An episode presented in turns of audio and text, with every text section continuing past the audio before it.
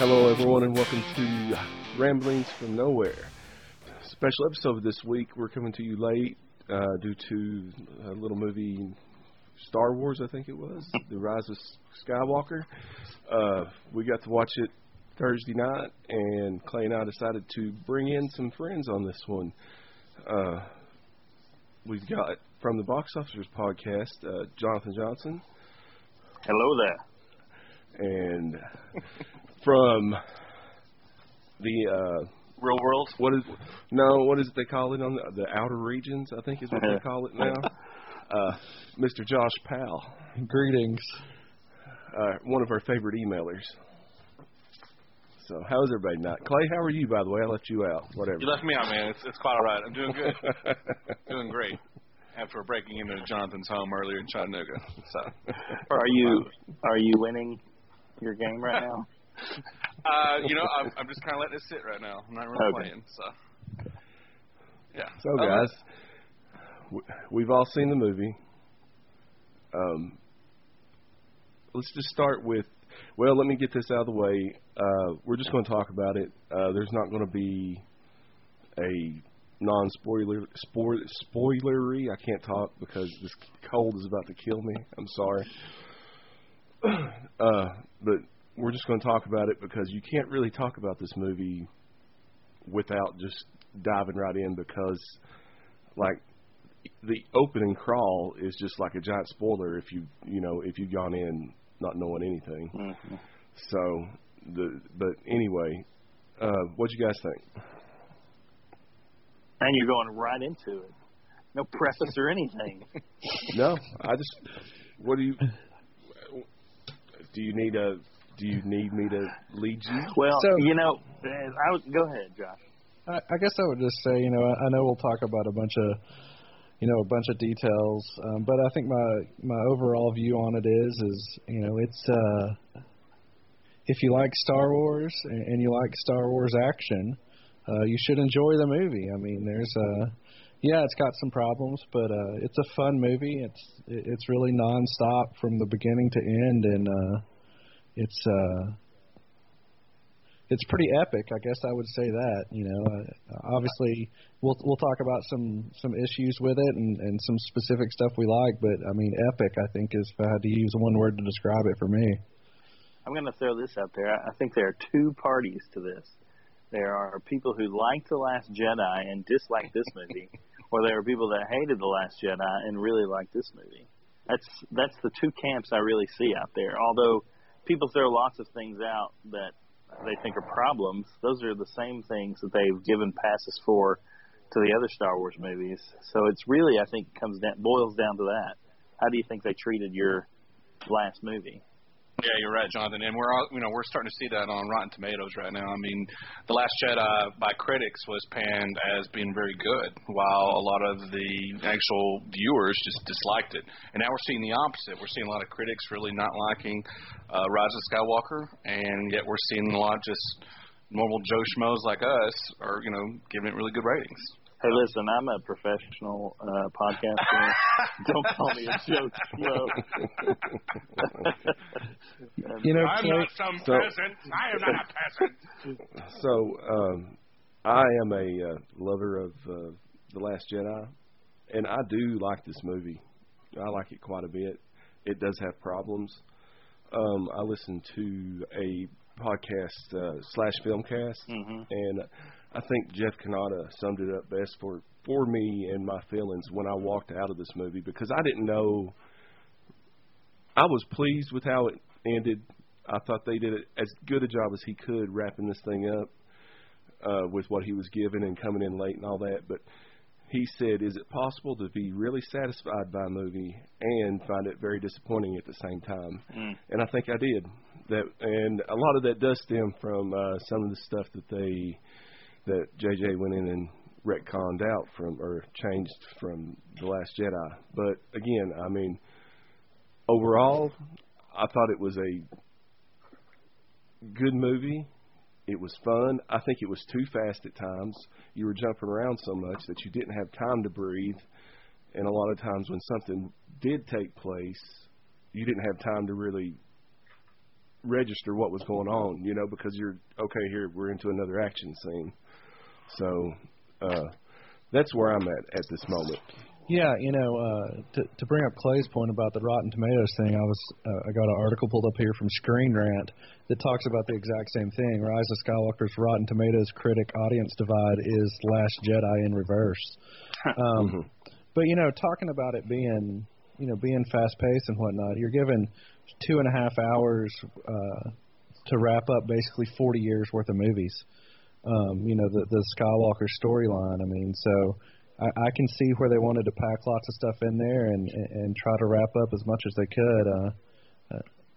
But, you know, to Jason's point, they definitely seem like they erased some stuff out of the past movie, you know, Episode 8. I'm sure we'll get into that. But I think that's the reason it's so fast. It's the moment the crawl happened and it was like the dead speak and Emperor Palpatine is back. I was like, holy cow, we've already jumped into – you know, what should be 3/4 of a movie in the opening crawl. And we were talking about how it seems like that was done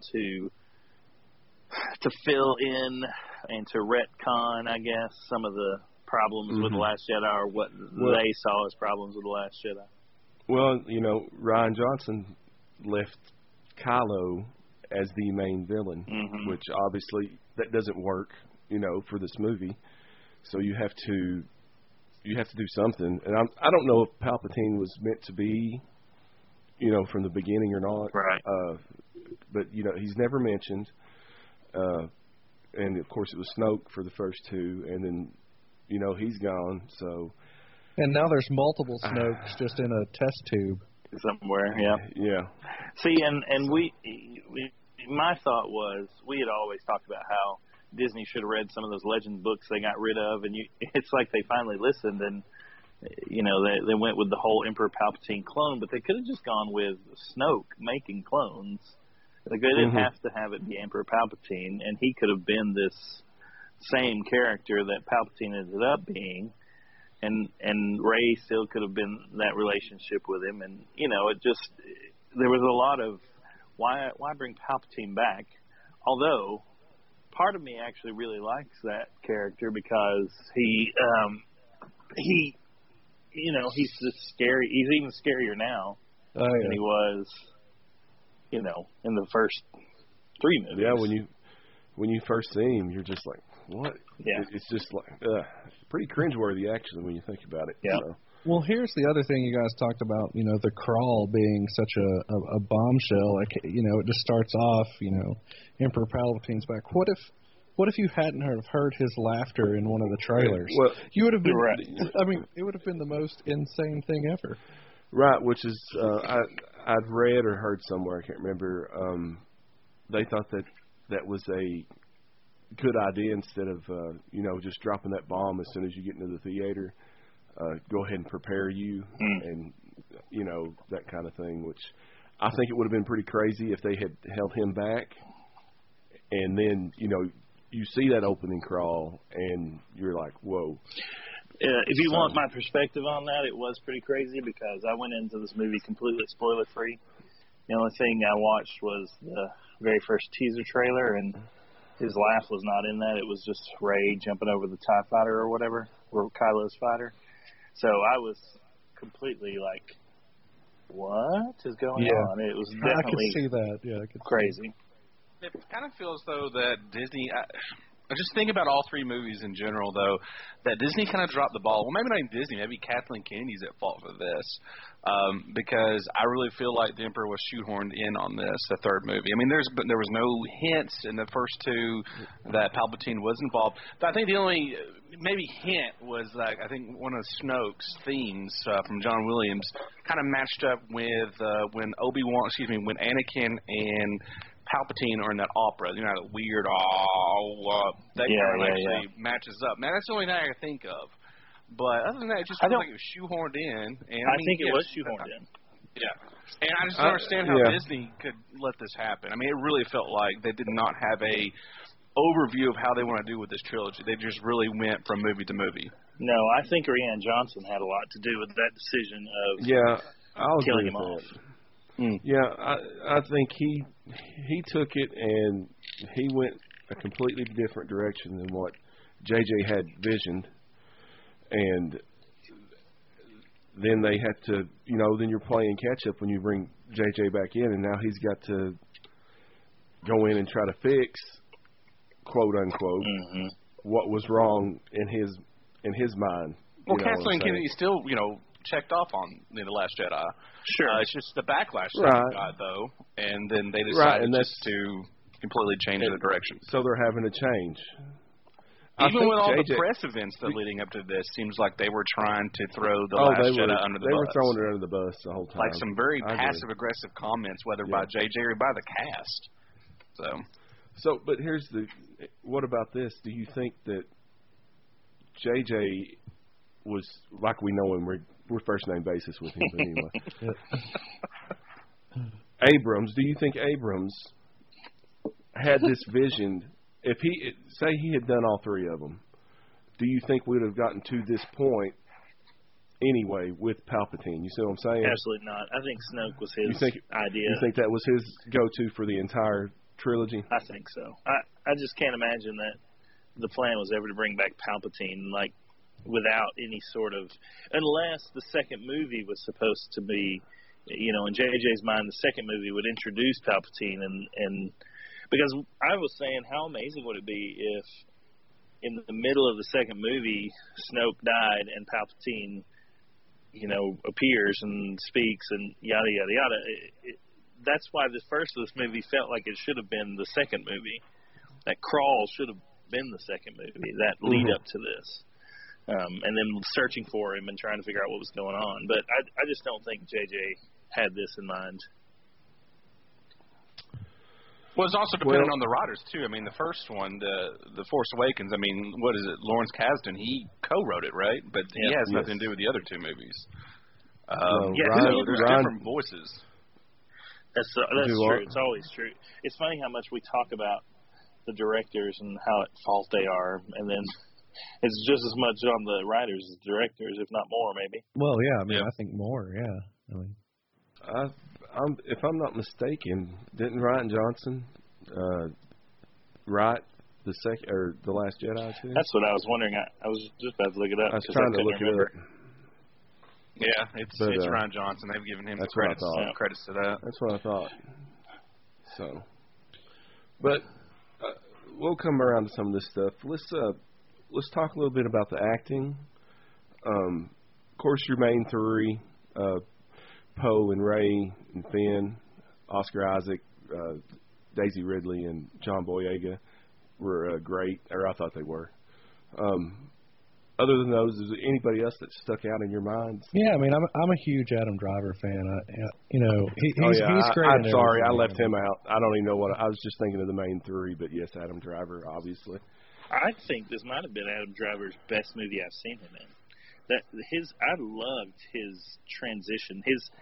How confident, like that confident, angry Vader at the very beginning. Him being the supreme leader and just taking no guff from anybody.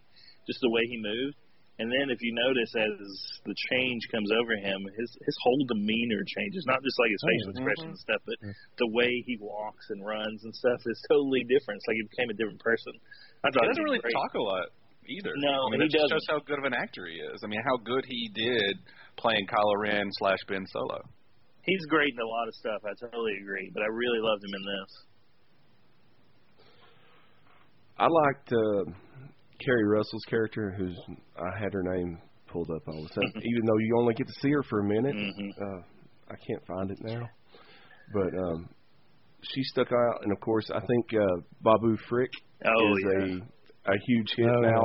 Yeah. Oh, I love everybody's talking about him. I love the actor that plays him. Yeah. I thought her character, just character design. I realized she didn't have a lot to do, but I don't know. I wish she would have had more because I think the design and the look of the character was really cool, and I would have liked to have seen more of her. So I agree. Her character was really cool, and they just didn't have time. Like they had to shoehorn everything else in there so much that I think we keep going back to that, and that's a real big point is, didn't have time because Abrams come on late because, they had Colin Trevorrow originally doing it, booted him. Then JJ has to come in, and so I just the movie, honestly, for me, the more I thought about it, it felt rushed at times, a lot. Yeah, you know, the thing is, though, the movie's 2.5 hours long, you know, and so they fit a lot of stuff in it, but short of making it 6 hours, I mean, what main plot line would you have cut out to make it not feel rushed? But maybe it wouldn't feel so rushed if you wasn't having to go back and fix issues from The Last Jedi. And Josh, that's a great point. My big problem with The Last Jedi is there's plenty of plot lines I could have cut out of that, and this movie still would have been, like, you still could have told the same story, and it still could have led into this. If you deleted the entire Canto Bight story, you still could have had this story. As a matter of fact, you could have technically deleted everything except where Rey and Luke train, and this movie still would have worked. Well, that's true. So that's my frustration with it. It's like, you didn't need to cut plot lines out of this. You should have cut plot lines out of The Last Jedi, the ones that weren't necessary, or shorten them and fit other things in. I shouldn't say better, but other things. But, Jonathan, you might have missed Luke drinking that blue milk. Oh, baby. Hey, you know, one of my favorite people in this movie was though, unsung hero is old Anthony Daniels, is C-3PO. I don't know who had the vision for him to be, like, the hero of the hour, but he was so good, and his humor was spot on for 3PO. It was so good. I was about to say, I wish that they had not got his memory back. Yeah, that would have made it R2 hadn't had it. Because, like, when he saw Babu Frick at the end, he said, "There's Babu Frick, my oldest friend." Yeah. So, I was like, but. You know, I was worried. You know, you didn't see the previews, but the previews showed him, and it was that point where he was like, you know, I wanted to see my friends one last time. Yeah, and then showed his red eyes, yeah. Yeah, and I was just, you know, of course, that's making me think that, well, he's a goner. Mm-hmm. So, you know. That's another, people have had a... people have said online that this movie felt too much like a reunion special and more like a Christmas get-together. And I think I agree with that a little bit. It would have been nice, not nice, but it would have been even more heroic if he had actually died or, you know, had his memory wiped and some things like that, where it's like that person's being saved or given a little bit more screen time just because this is the final movie. Yeah, and do you think part of that might be the Disney effect? I mean, where, you know, I was expecting to see more death than I did. Mm-hmm. You know, there's really almost none, really. Well, I mean, there's a couple, but... They do melt Palpatine's face off, which is pretty uncharacteristic of Disney. But I do get your meaning, for sure. I mean, it's like... Well, I said, it's like I saw something, you know, talking about The Mandalorian for half a second. It said, you know, if The Mandalorian was on HBO, you'd be a lot more scared for Baby Yoda that they might throw him in a wood chipper. Mm-hmm. But it being Disney, that's not going to happen, right? Yeah. What did you think of Lando coming back? I mean... It was fine. I don't have a problem with it. It was nice to see him just because I love Lando, but could have been done without him, sure. Yeah, it kind of felt out of place, to be honest. Just felt out of place. What was he doing he just randomly in the desert? No, she sent him. It says that Leia sent him. Oh, did it? But still, it did seem out of place even with that. It just was like, why you? Like 70-year-old Lando running up here. You know, that was part of the past his acting prime for sure. I liked Richard Grant as a General Pride. He had that real imperial feel to him. Yeah. We didn't get to see much of him, but he was in there for quite a bit. But he was good. I was just scrolling through and seeing. Who else on here? They had the Jana, the one of the stormtroopers? It's pretty much Lando's daughter. Come on, it's Lando's daughter. Oh, you know, Jeremy, one of the other box officers, said that he had read that there were some reshoots, and one of the things that they took out because it wasn't screening well was her saying she was taken by stormtroopers when she was a kid, and then another scene like where Lando says his kid was also taken by stormtroopers when she was a child, and that was why at the very end he says to her, where are you from? She said, I don't know. And he's like, let's find out together. Because there was this originally a scene where it was sort of linking them together as father and daughter. Together. But why they kept the second scene in without the first one makes no sense to me, but whatever. I just always thought it was assumed that she was his daughter going into this. But I did see a pretty interesting thing where they said, when he at the end where he said, we should go find out or whatever. Mm-hmm. That's set up for Disney Plus. How funny! Oh, yeah. New series coming from Disney Plus. So they said that they're just pandering to the Disney Plus crowd with some of it. So you know that kind of thing. What did you guys think about Carrie Fisher's posthumous acting in this? I'm amazed that they pulled it off. Yeah, me too. It's pretty crazy. I think she did a great job for somebody that's been dead for multiple years now. Yeah, it's pretty crazy. I think it was a lot of sound. But like there were some scenes where it was just from the back of her head, and she'd say something. And I was like, oh, that's got to be like a stand-in. But it was cool, like how they made it fit together. It was, and all of it's from The Force Awakens. Oh, so, really? Okay.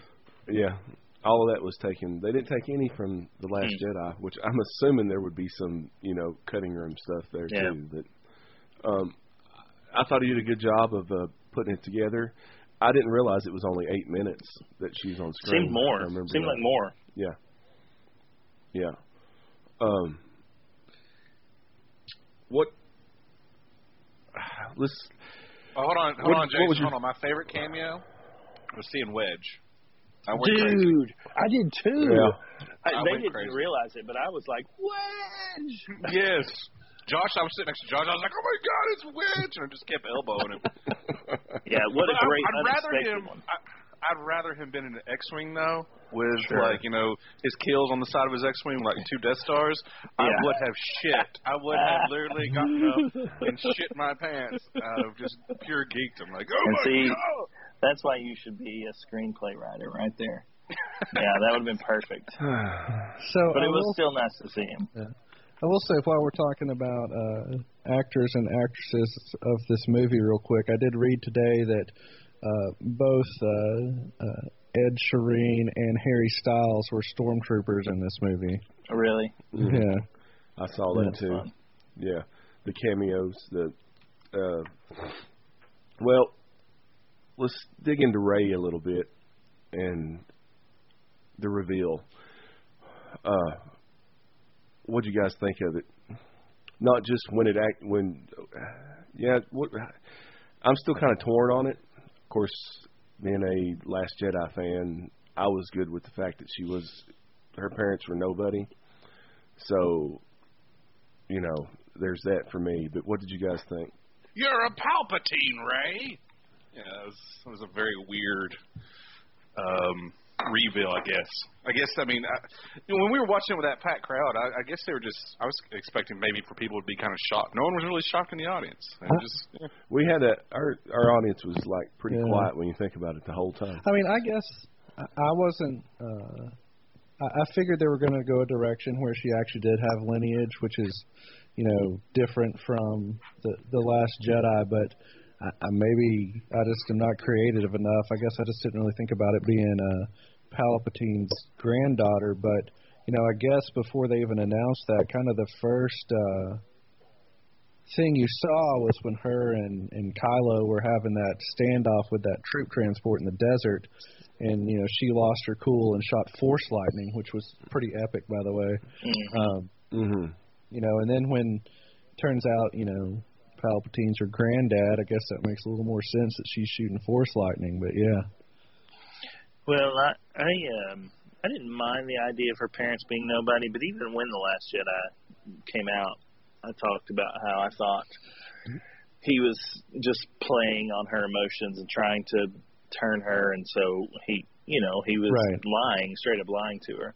I did not guess Palpatine because I assumed they weren't going to go that route, but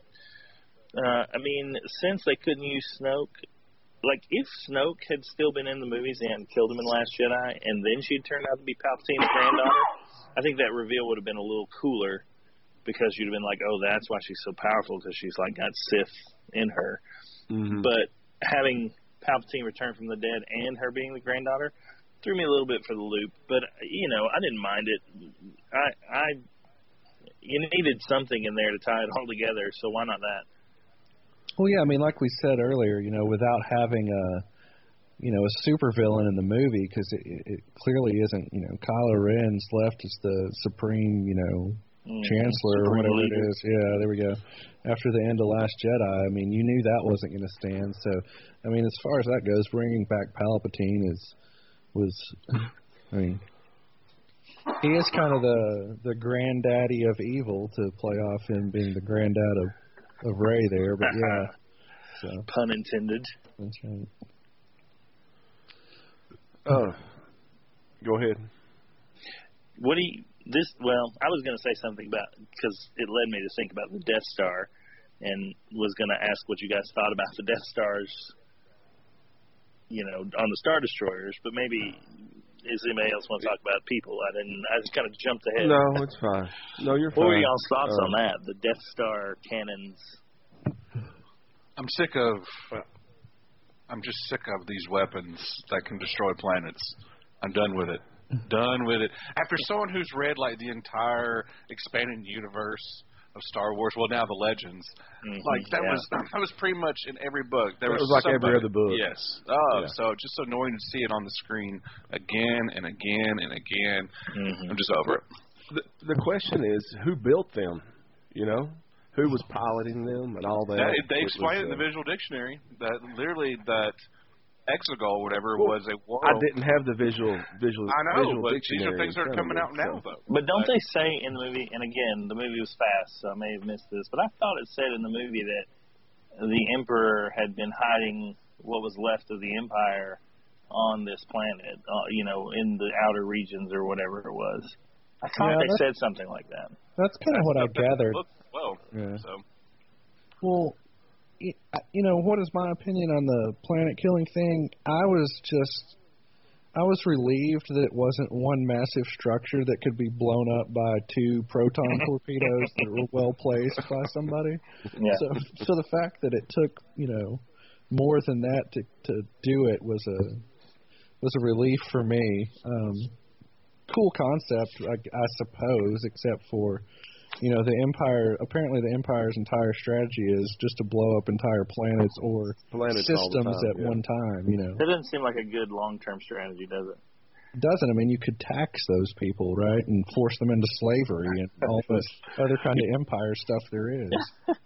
I have two schools of thought on it. One, I feel the same way you do, Clay. I was ready for a different kind of threat. The whole blowing up the planets is like overused, obviously. However, another logical part of me, which is weird, but I watch these movies logically, and if you think about it in terms of the military, we build ships that can do massive damage, and then we build bigger ones with bigger guns, and then we build an atom bomb, and then we build a bigger atom bomb, but we put it in a smaller casing so it's easier to use. So the iteration of your best weapon is something that literally happens. But if you went to the Legends and looked up some of the cool things like the invasion of the Yushan Vong and all this stuff, there were better options, I feel like. But again, that's a trilogy movie, not a last movie trying to wrap everything up kind of movie. I really wish they had done the Thrawn trilogy. I wish they'd done something like that. 100%. I'd like to see Thrawn. I'd like to see Yuzhan Vong would be pretty amazing if done right. Mary J. There's just so much. There's so much that they could have used that they just swept to the side. But that's neither here nor there. I was looking and. one of my biggest questions was, and it's been driving me nuts still right now, and it's not even that big a deal, but what was the secret that Finn was trying to tell Rey the entire movie? Yeah, we were talking about that. Oh, my gosh. It was force sensitive. That's Clay, yes. 100%. I agree. I agree with that, too. I think that's what it is, but you never find out. You know what I'm saying? But hold on. There's a part of me that thinks that, yeah, he's force sensitive, but if you're sinking in quicksand in the desert, why would your last words to somebody be, hey, by the way, I know we're about to die, but I'm force sensitive? Like, why would you it. But they interviewed J.J. recently, again, on a first-name basis, J.J., mm-hmm. and he confirmed that that's exactly what Finn was trying to say. So, I mean, that's from the director's mouth. I just feel they set them up for a much more platonic friendship, a close friendship from the very beginning, and it made much more sense to me for him to be like, hey, I have a connection to you deeper than I even thought. I feel the Force, too. And he plays – listen, here's one of my biggest gripes about this trilogy is John Boyega got the shaft. Yeah. His character could have been so amazing, and even in this they give him the shaft because they only give you hints that he's force sensitive. They don't actually come out and say it, which I was like, if they had just done that, you could have played a whole another series off of John Boyega's character, because mm-hmm. I thought his character was so good and he did such a good job with him. But I agree with you 100%. I've been saying it since we watched the movie. That's what he was going to say. I mean, I think it was too. I just think it's weird if you're sinking in quicksand. Why would that? And you think you're going to die? Why is that your last words? I mean, I agree that's what it was, but it could have been, you know, he's in love with Rey because they abandoned the entire Rose Finn love story from The Last Jedi. So. There, I just had to get that out there too because it really makes. Well, then the thing is that's why they brought in the chick that was on. Well, what planet were they? Were they on Endor? By the way, was it Endor? It was a moon of Endor. It wasn't. Moon, it was moon of Endor. Let me say this is in the Endor system. Right. So I mean, it's almost felt like the way they brought her in. I guess they were around each other a lot. So I guess that maybe is why he dropped Jana. It after he met her is because if it was going to be I love you. Then once he met that girl, maybe he realized that it was just it's because it's the only girl I know outside of the Stormtroopers, and we met under intense, stressful situations. And right. Of course, anybody who knows Sandra Bullock would know that those kind of relationships never worked. That was Jana, by the way, is the one who we've been talking about. Jana, wasn't she a Stormtrooper's JN something? Like he was FN. Yeah. Oh, yeah. I can't remember, but... Yeah, it doesn't say here, but yeah, it was like JN 214 or something like that. So, hey, I found this article, and we've kind of already touched on a couple of them, but I wanted to run through it real quick. It's from New York Magazine, their vulture.com, which is... their entertainment section, but the title of it is 5 Ways The Rise of Skywalker Reverses Course from The Last Jedi. So we already talked about a couple of them, but I'll go through the list just real quick here if that's all right with everybody. Please. Rey's parentage. So we already went through that. That is a really radical change from The Last Jedi. We talked about that. The next one. And I found this one really interesting, Vice Admiral Holdo's kamikaze move. And I didn't catch it during the movie, but it says here that... Dominic Monaghan says it. Yeah, Dominic Monaghan suggests they try the Holdo maneuvers, and it's immediately shot down by Poe, who describes them as a one-in-a-million decisions. And but then they never spoke of it again. So. But you know what? I don't think that was meant... The other guys on the podcast said that they thought... that was meant as a snub, but I thought of it more as a... It's one in a million shot. Like, that was one chance that she pulled off. Prop to hold it. Yeah, I could see that. Which fixes and it praises the decision, but it also fixes the problem of why don't we just make all our cannons like... Just do that all the time. Right, exactly. Right. So I thought it was an okay way to fix that. No, I agree. The next one here on the list, number 3, the Rose, Tico, and Finn romance... obviously, that was a big part of Rise of Skywalker. It just drives me nuts on that one, is that, I mean, he just completely abandoned it and, like, just threw her to the side like she was nothing. Not Finn. JJ did. Yeah, no. You know, it just really bothers me because they set up that whole thing, the entire movie, whether you like it or not, you know, at the end of it, they were pretty much a couple. Okay. Listen, I love Kelly Marie Tran. She's a great person. I have nothing against her because, like, that's what everybody talks about when you, like, badmouth this is, oh, you must be racist or sexist or whatever. I don't even care about any of that. But to me, he never showed her any of the same kind of affection that she showed him. The kiss was from her. He was, like, mad at her for stopping him having a heroic death. She's constantly looking at him, and he's always looking at something else. I mean, I just don't get it. To me, he didn't. This was not a romance for him. It was a romance for her, and it was very one-sided. Now, I have no doubt that J.J. dropped it because there was so much backlash on it. But it didn't bother me like it did other people because I never bought it. Like, it didn't seem like it was meant for him to be in love with her. It seemed like it was meant to be her in love with him. Now, I actually will agree with that, Jonathan, except for in Rise of Skywalker, she was even, you know, cold-shouldered towards him, it seemed like. So, you know, either something happened between her and him, you know, between that, but... You know, she seemed very little interested in him. It's because he ghosted her. There you go. Okay. There you go. We solved that problem. I mean, I get why people are frustrated by it. I truly do, and I understand. And the people who treated her so poorly after this, those people are trash. I mean, simply. Oh, but yeah. I just didn't buy it, so it didn't bother me too much that they had kind of moved on from that. Well, I'm not mad that they're not together. Sure. I wish there had been some kind of resolution to it. You know what I'm saying? Just something, even, you know, two words, you know, just something. Sorry, but it's not me, it's you. Which there may be in the book, the prequel book, or the not prequel, the one that's set in between. Yeah, no, Rise of the Resistance. I didn't know that. Trying to read it right now. Yeah, it takes place. It picks up right after The Last Jedi. I won't go into it right now, but I mean, it could be in there too. Hey. So I mean, half the stuff we don't know about is in the visual flipping dictionary. So and hey, Josh, I don't want to interrupt you from the other ones, but I have not been able to get through a single book of this since I've gotten through Legends. I've read a bunch of them, got halfway through, and I just can't do it. They do not hold my interest like the old ones do. How is that one? No, I have a hard time. The Rise of the Resistance. I'm 4 chapters in, but I've been sick and so on and so forth, so I really haven't had a lot of time to read.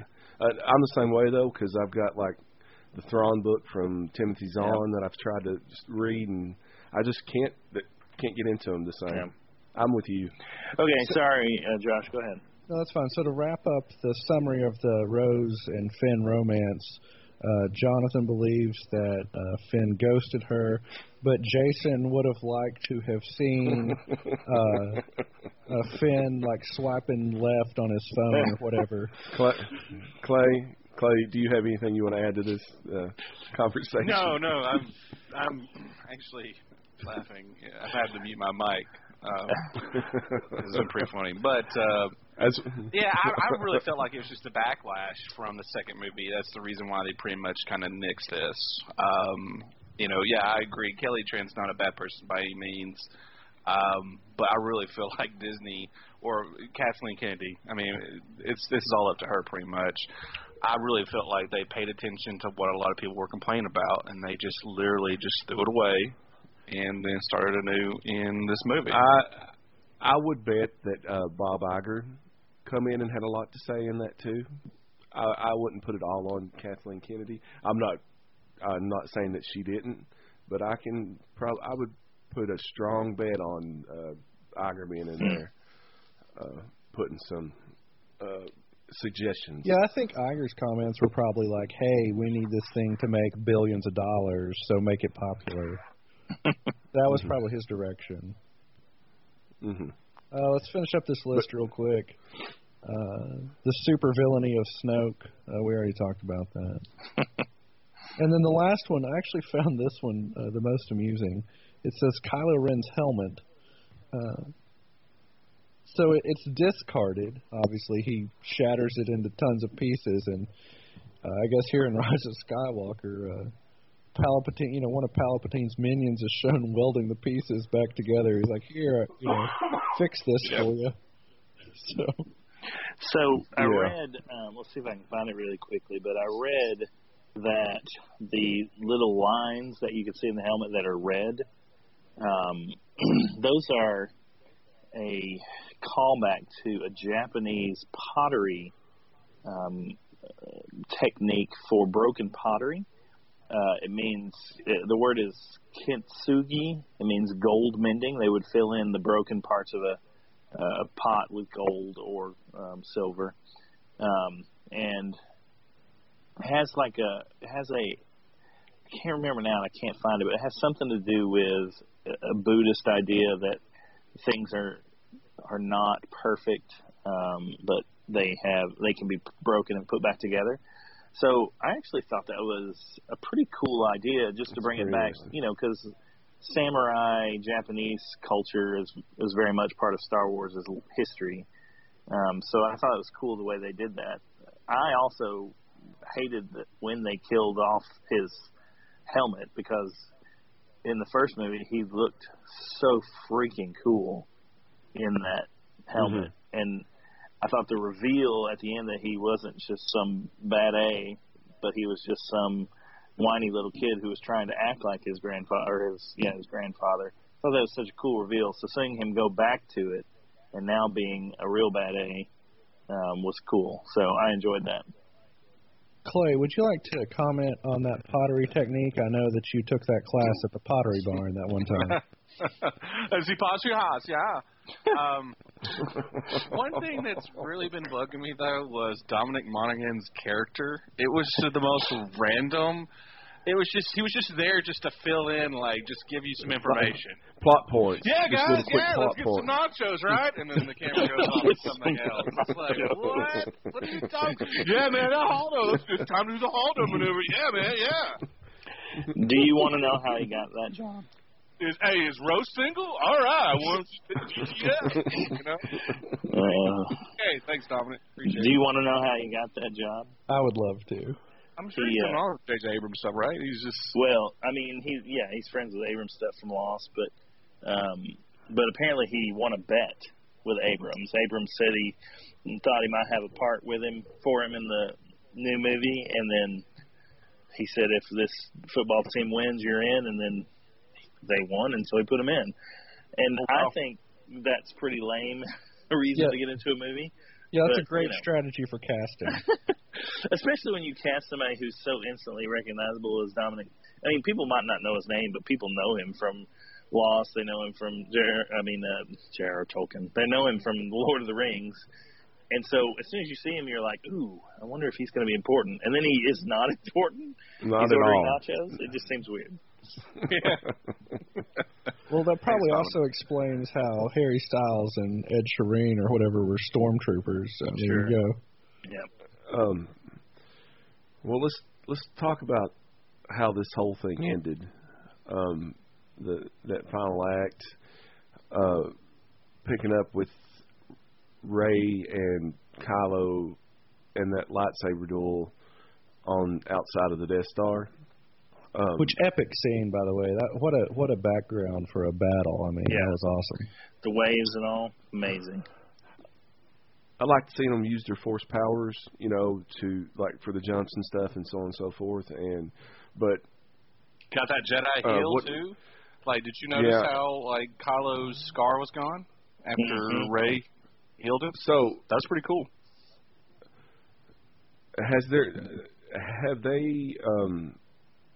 Have they shown Jedi healing in the Skywalker saga before? No, they have not. I don't think they have. No.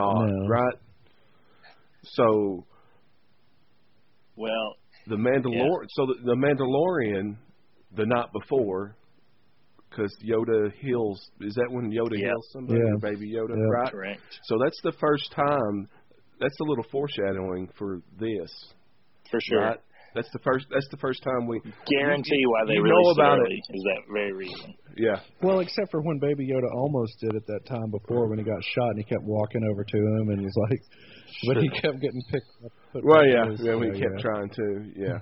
But no, I mean, in like the expanded universe and stuff, we know that there is, but this is the first time that you see it in the proper. So, you know, you had that new force power, being able to reach, you know, they were doing the force projections and talking to each other, you know, in The Last Jedi and stuff like they did here. But, you know, this was the first. I was just going to say, you know, it's cool. I don't know if any of you guys did this, but this will show you how big of a Star Wars nerd I am. I watched the entire trilogy plus the spin-off movies in the past month. Well, I guess 3 months, but I watched Last Jedi. I mean, yeah, Last Jedi, and I noticed I'd kind of forgotten this, but when she first sees him and she takes a shot at him, he like grabs his stomach like he thought it was going to hurt or whatever. I thought that was cool watching it and then seeing this because it was almost like they were already kind of giving you a hint that maybe there was more to this than just being able to see each other. See each other because he reaches out and grabs her necklace at the. In the desert scene, right? Mm-hmm. Yeah.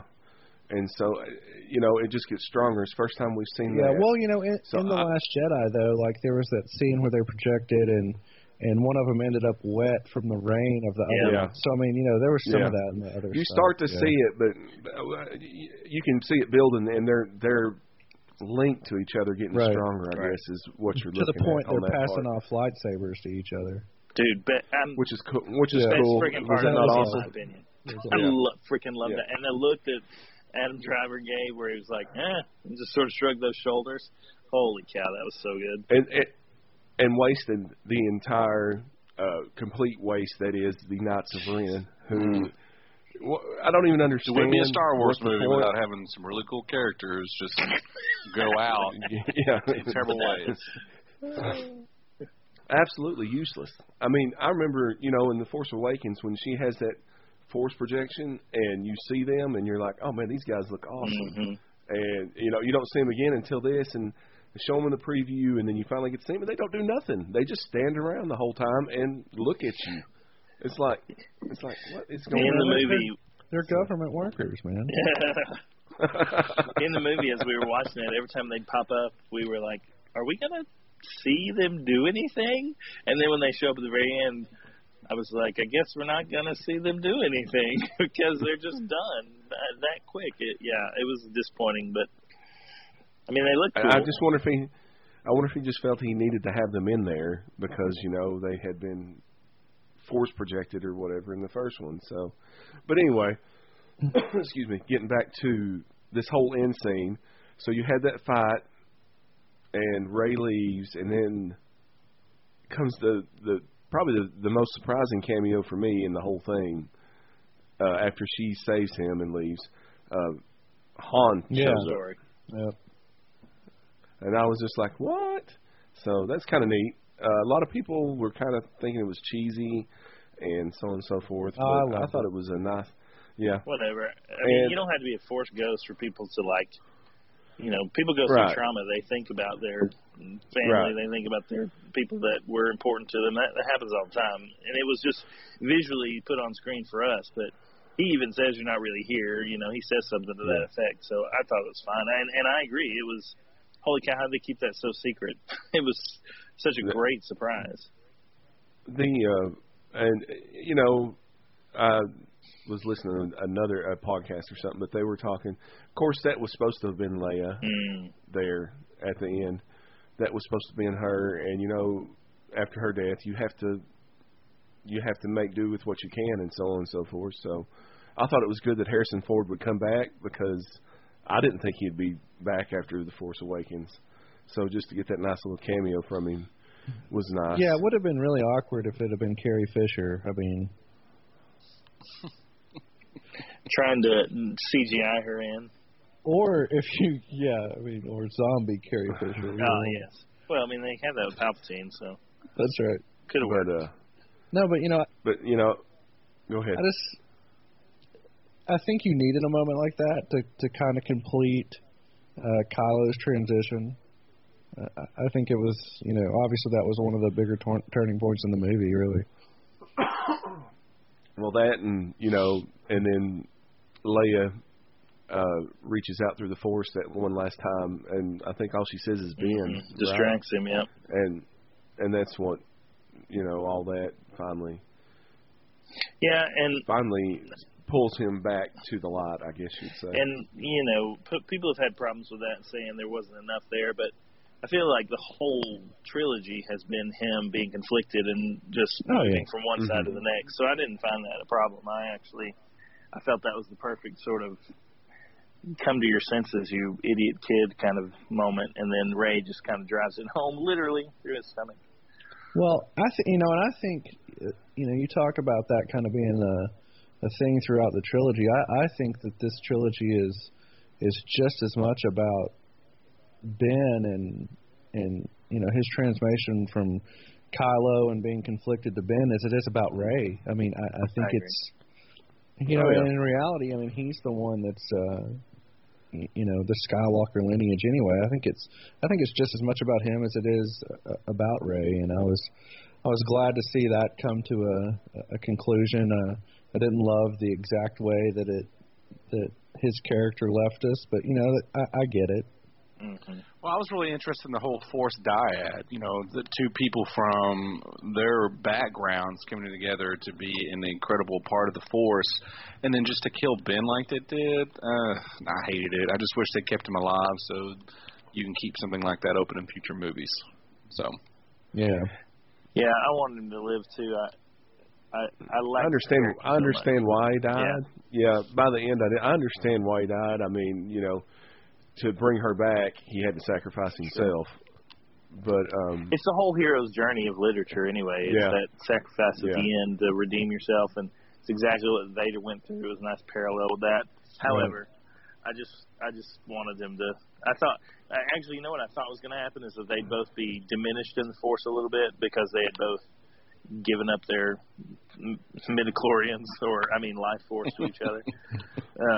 Don't ever say midichlorians. I just thought maybe they'd be diminished a little bit, and they wouldn't be as strong anymore. It's what they could have gone with, but how you do that visually, I have no idea. So, well, somebody had said when Rey, the snake thing in the desert, when she heals in, you know, she heals that and just goes on about her business. She does rub her hand a little bit.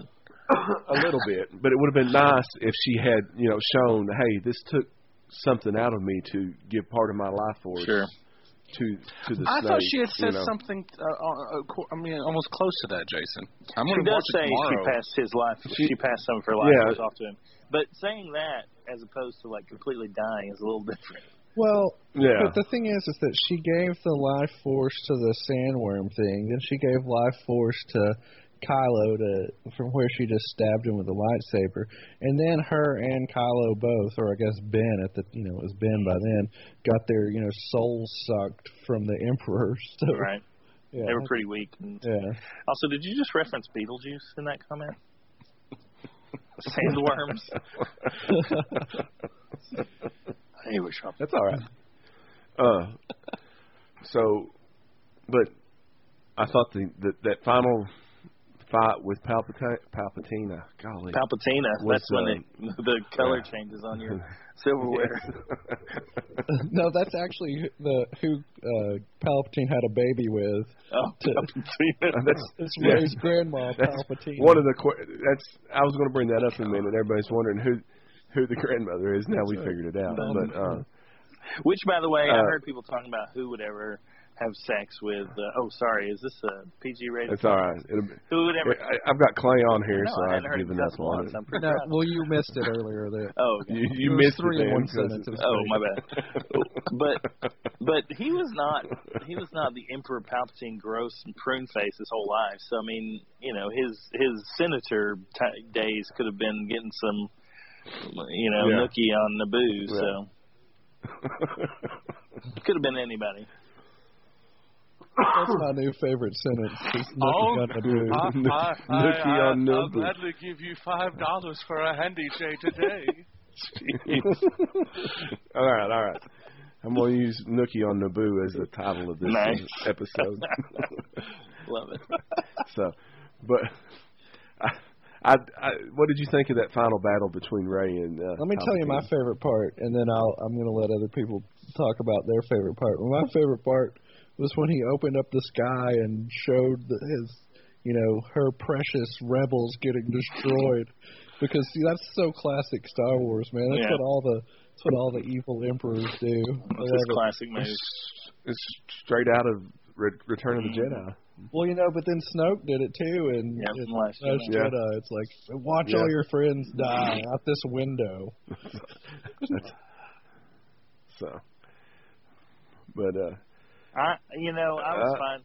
I think my problem with Return of the Jedi too was that fight scene with Palpatine. Not that there's anything wrong with the whole idea of lightning powers. I'm fine with that. However, lightning powers against a lightsaber, and the lightsaber can just deflect it, kind of, I don't know, it's kind of anticlimactic for me. I really would have rather seen him, now that he's powered back up after, you know, stealing their force energy, him whipping out a lightsaber and going after her too or something. But I don't know. I'm a little... not conflicted, but I just wish it had been a little more climactic. Well, I'll say two things about that real quick. I'm kind of glad they didn't give him a lightsaber and him run around like Yoda did in Episode 2 or whatever, because that was super lame. Yeah. But also, to your point, I mean, he used his lightning power to disable, you know, tons and tons of ships, an entire fleet. But if he would have been aiming that at a lightsaber by a skilled person, they could have just absorbed all that. Yeah. Well, you know, plus she had the power of however many Jedis inside her, which is the first time we've seen that ever happen. And, of course, there was never anything said about all the Sith being inside of Palpatine. No, he does say that. Before. You mean before. Yeah, I mean, yeah. Right. Yeah, before. She became the Avatar. So. Essentially. Yeah. Yeah. Which I really wanted to see Force Ghosts of all those guys, like, actually like being absorbed into her. I thought that would have been cooler since we have cameos from everybody else. I would have loved to have seen Ahsoka. Oh, yeah, come on. That would have been so cool. Awesome. Her and I would even welcome Hayden Christensen's Force Ghost. Well, they had... Of course you would. The list I've got here is Hayden Christensen, Ewan McGregor... Alec Guinness, Frank Oz, Ashley Eckstein was Ahsoka's voice. Oh, nice. So they did get her voice in there. Yeah. Liam Neeson and Samuel L. Jackson. Nice. Were all the... I heard most of those. I didn't hear hers or Liam Neeson's, although Nathan said he did. I was into it, and I was just listening. I don't even remember which ones I didn't did hear at this point. I really need to watch it again. I've only watched it once. Saying the plan is to go watch it a couple more times before it leaves, but you just have to. Like we said, it's so fast to really absorb. Well, I want to. Like I always tell everybody, when I go into these things, when we go on our journey, all us guys, and watch it, you're going as a fan, and you're going to watch it and have a good time. Although the crowd was not nearly as into this one as they have been the previous ones. I did not shed one tear, which is uncommon for me anymore. It seems like I cried to freaking spill it. You got kids that changes things. But nothing really affected me like that. Kylo dying didn't do nothing, or Ben, I'll say, dying didn't do anything for me. But I just didn't come away. I didn't come away feeling bad, but I didn't come away emotionally moved like you have. Like I said earlier, yeah. So, but then when I can go and watch it and just sit like on a second viewing and just kind of watch it, I tend to have a better idea of what I'm thinking. So, but just real quick, we're going to wrap this thing up.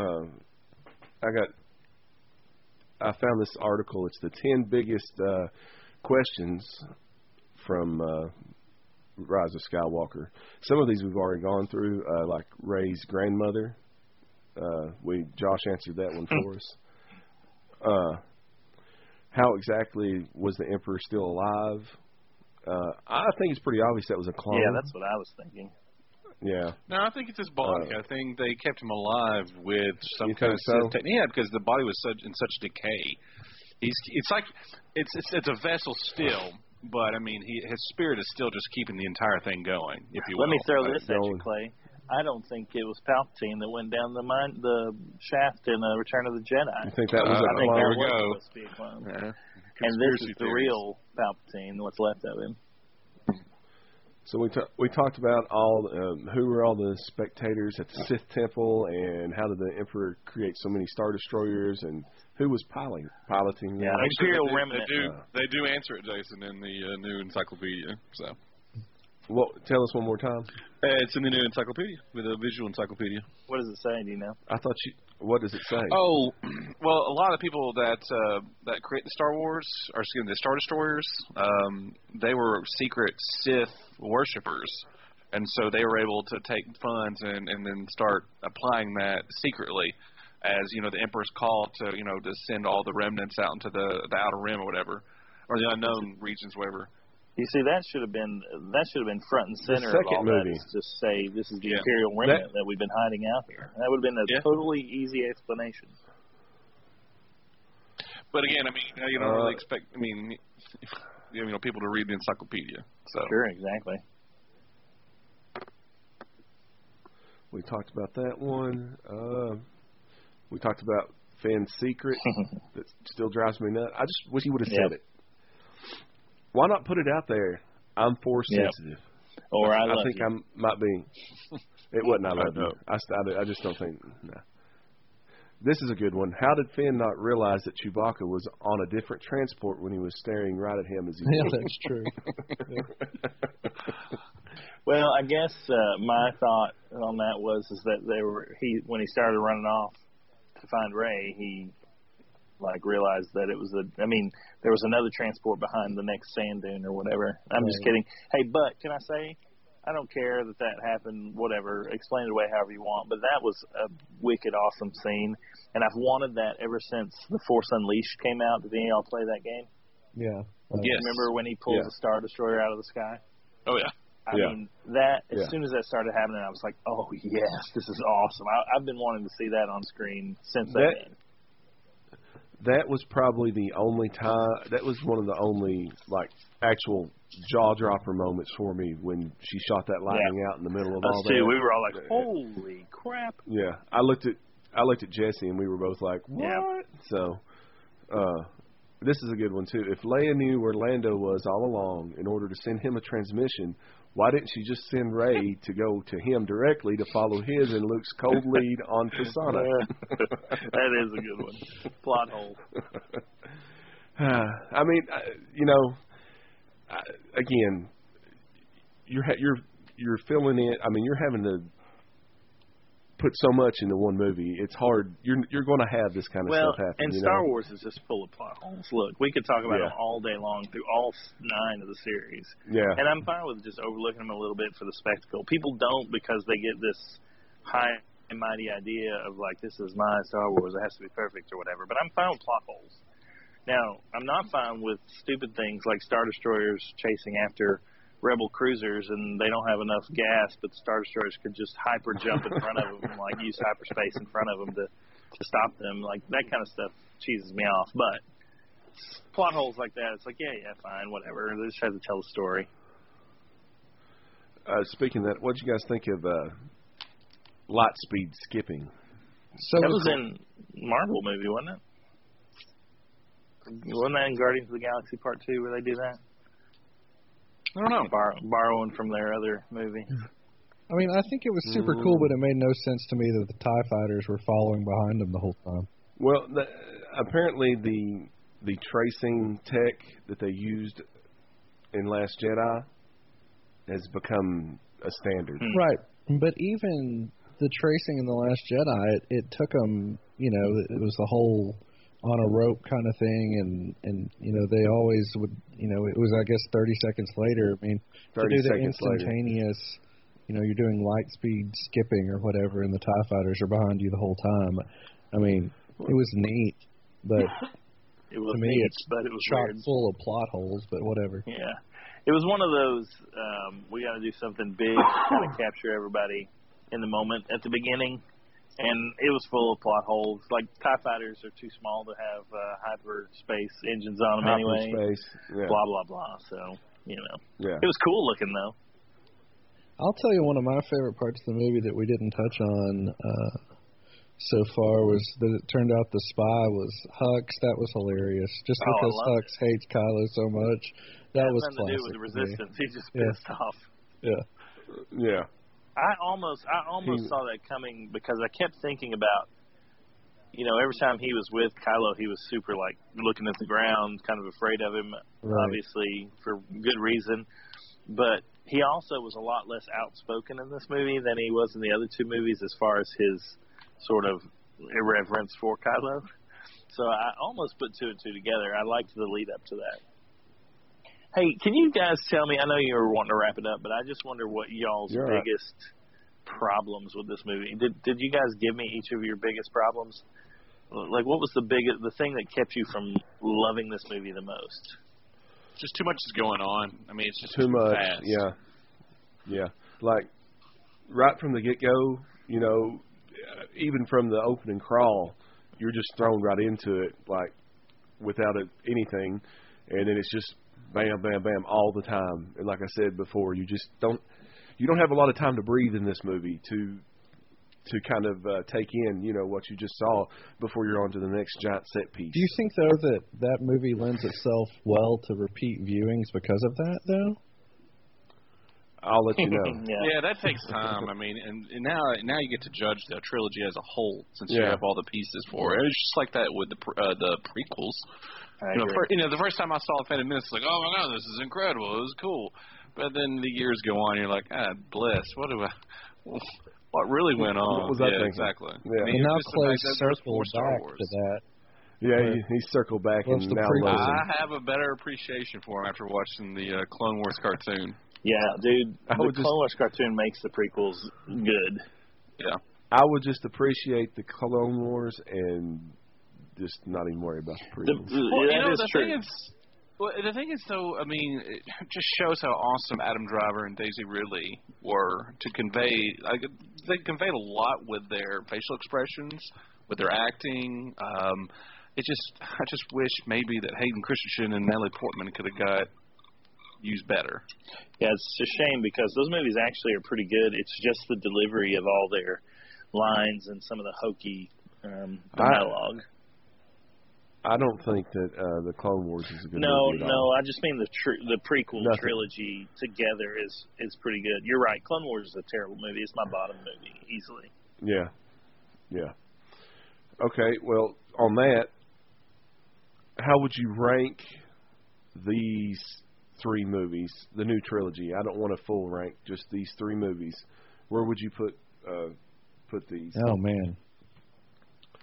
I'll give you mine, and it would be Last Jedi, Force Awakens, and then this one would be last. No way, really? Yeah. I can tell you mine pretty easily. I would put Force Awakens first just because it has a lot of nostalgia stuff going on with it, not maybe because it's better than this movie, but I just like it a little bit better. Mm-hmm. And then this one would be an easy second, and Last Jedi would be last completely for me. Last Jedi would probably be near the bottom with the Clone Wars, but I think I'm in a very small minority. I don't think you are. It's just that for me, what Johnson did and trying to say that, you know, you don't have to be a Skywalker, you don't have to be, you don't have to have that blood. You can be anybody, and you can be special, and all that he was trying to come across. With some of it was a little rough, yeah, but I don't know. I just really like that movie a lot. I've watched it again. I could go over it and tell you why I think all that's a bunch of BS, but I'm not gonna because this is your podcast. I know. It's all right. Everybody has their own opinions. Yeah, it's all good. It's all good. That's why we're all still here. There you go. Don't ever expect to be invited back, but it's all good. I love it. No, but for me, I mean, but you know. It's just like with the rest of them, though, other than Empire, I always feel like that my list can kind of shift and move. Yeah. Empire will always be my overall favorite. But, you know, you could ask me one day, and I would put, like, Return as my second favorite. And then maybe ask me a month later, and I'd be like, well, I just watched Force Awakens, and I really love it, and I could put it, you know what I'm saying? Yeah, I get it. It kind of ebbs and flows for me. I don't, other than Empire is, you know, always going to be my favorite, I believe. Josh, Clay, go ahead. Empire always been my favorite. I really don't know how I could rank these right now. I think The Force Awakens is probably last, only because it's just a rehash of A New Hope.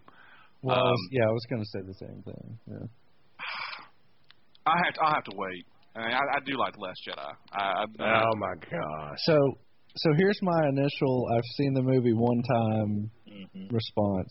So I Clay and I and Jesse, I actually watched 7, 8, and 9 on Thursday. Nice.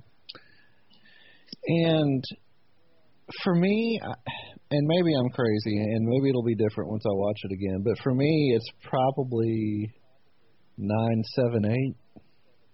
Nice. I enjoyed 9 quite a bit. For me, it wrapped up quite a bunch of stuff and 40 years.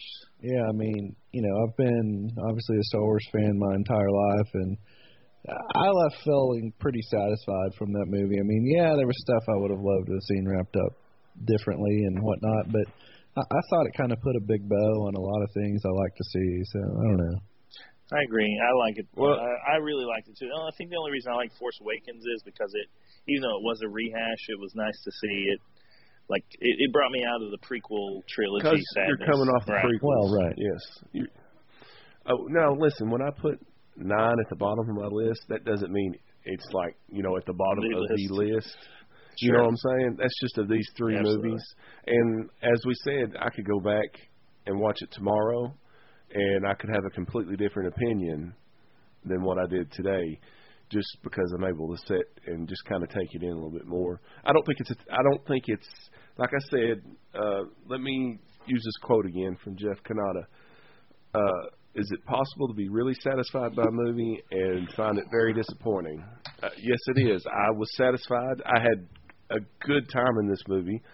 I enjoyed lots of this movie, but at the same time, I had some disappointments. And yes, most of my disappointments are coming off of what they retconned out of The Last Jedi. But, you know, again, I don't think this is a terrible movie at all. And I told people the day after I watched it, I was like, you need to go watch it. It's great. It's a great movie. It's just not my personal favorite out of these new trilogies, as of right now at least. So I give it a golden ticket. I would like to say just one other thing that I thought was interesting is that if you look back at 9 and the main plot that happened between, you know, the transformation that of Kylo, you know, back into Ben, and then the you find out that Rey's a Palpatine, but at the end, you know, she says, you know, Rey Skywalker, you know, is Luke and Leia are there. You know, what I basically got off of that is that you shouldn't be your grandparents. So Kylo shouldn't be Vader, right? And Rey shouldn't be Palpatine. So the key really is don't be like your grandparents. You have to pass die. That's what I got. It's fine to be like your parents. Awesome. Don't be like your grandparents.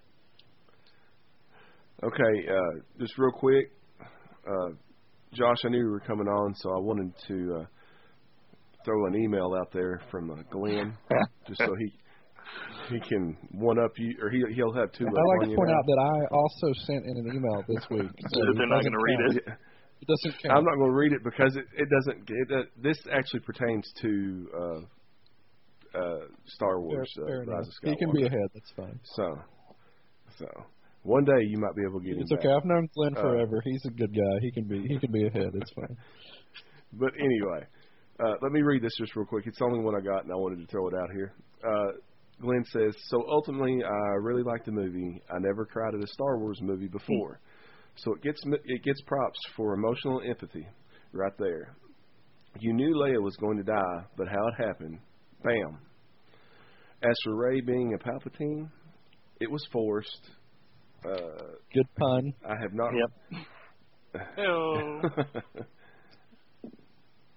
I have not read, but I have heard reviews on other podcasts of how in the comics they talk about how the Emperor comes back, but there is nothing about him having a son. That is a weak point for me. I really like Luke getting her Leia's lightsaber, so there would be one for Ben. We didn't even talk about that.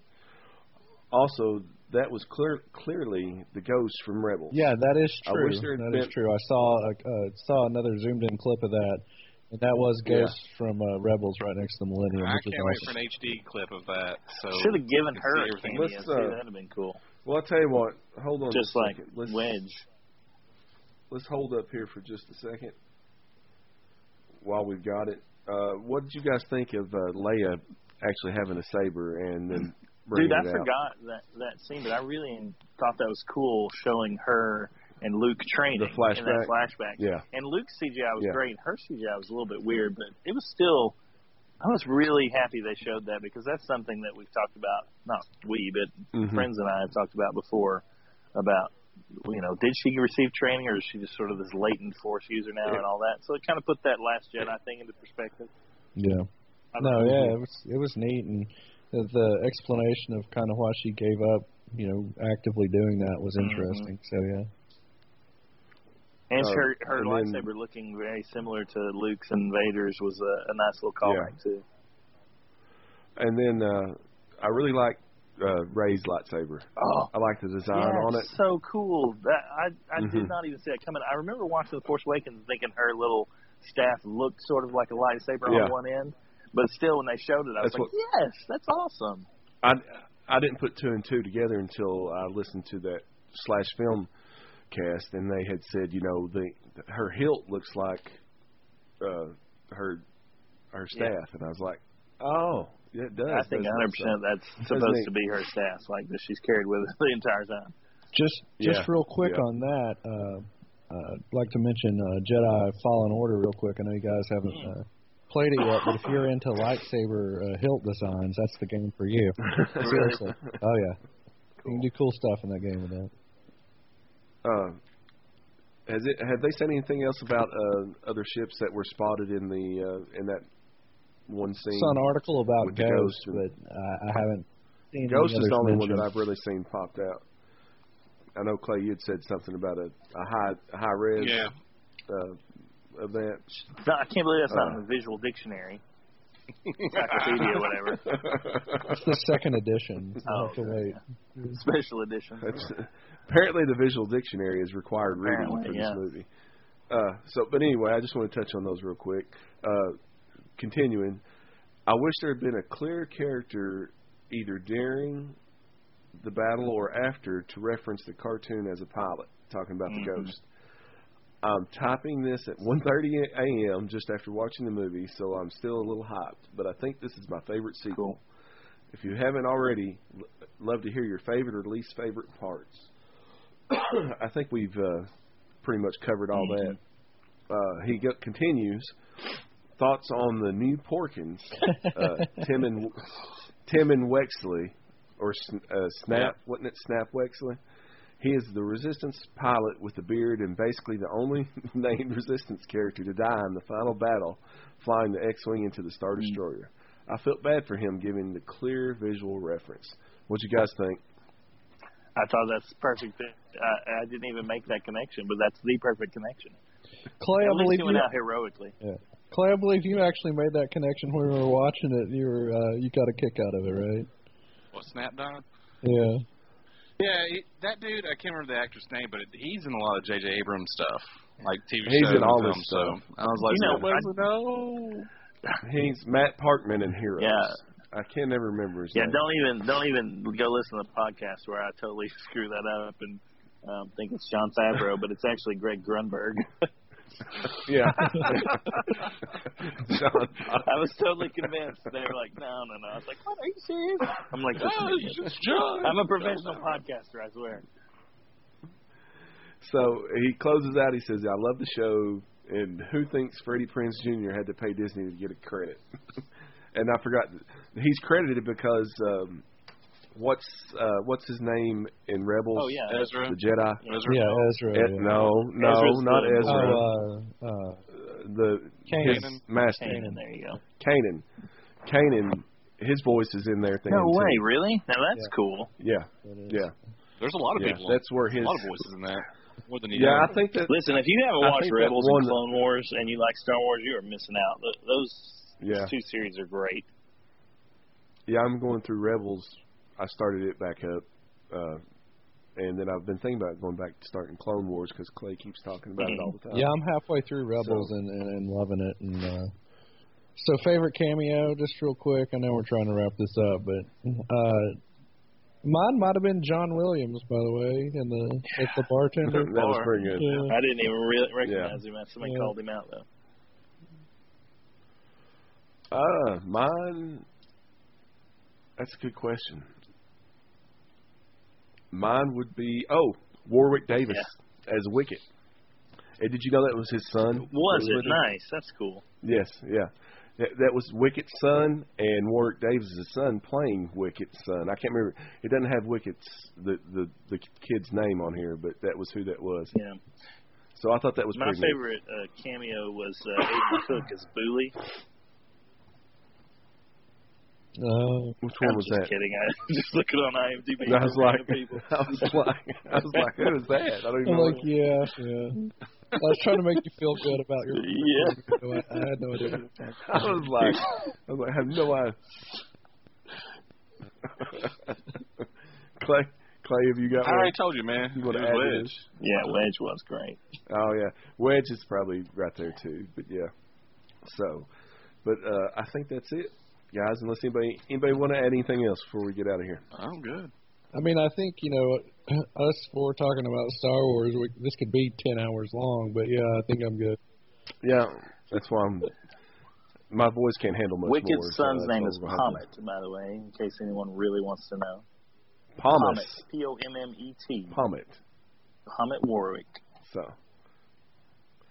I'm just glad Wicked's okay. Me too. It makes me feel good. He deserved to be okay. Hey, thanks for having me on the show. I had a great time.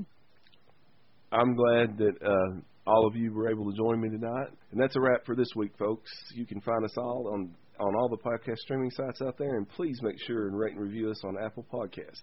If you haven't joined the Facebook group yet, just search for Ramblings From Nowhere. Find us on Twitter at From Ramblings and on Instagram it's RFN_podcast. Also, don't forget... Also, don't forget to send in those emails with any questions or comments to rfn.podcast1@gmail.com. Jonathan, where can everybody find you on social media? We're the Box Officers on Twitter, the _box_officers on Instagram. Whoever took that, you're a punk.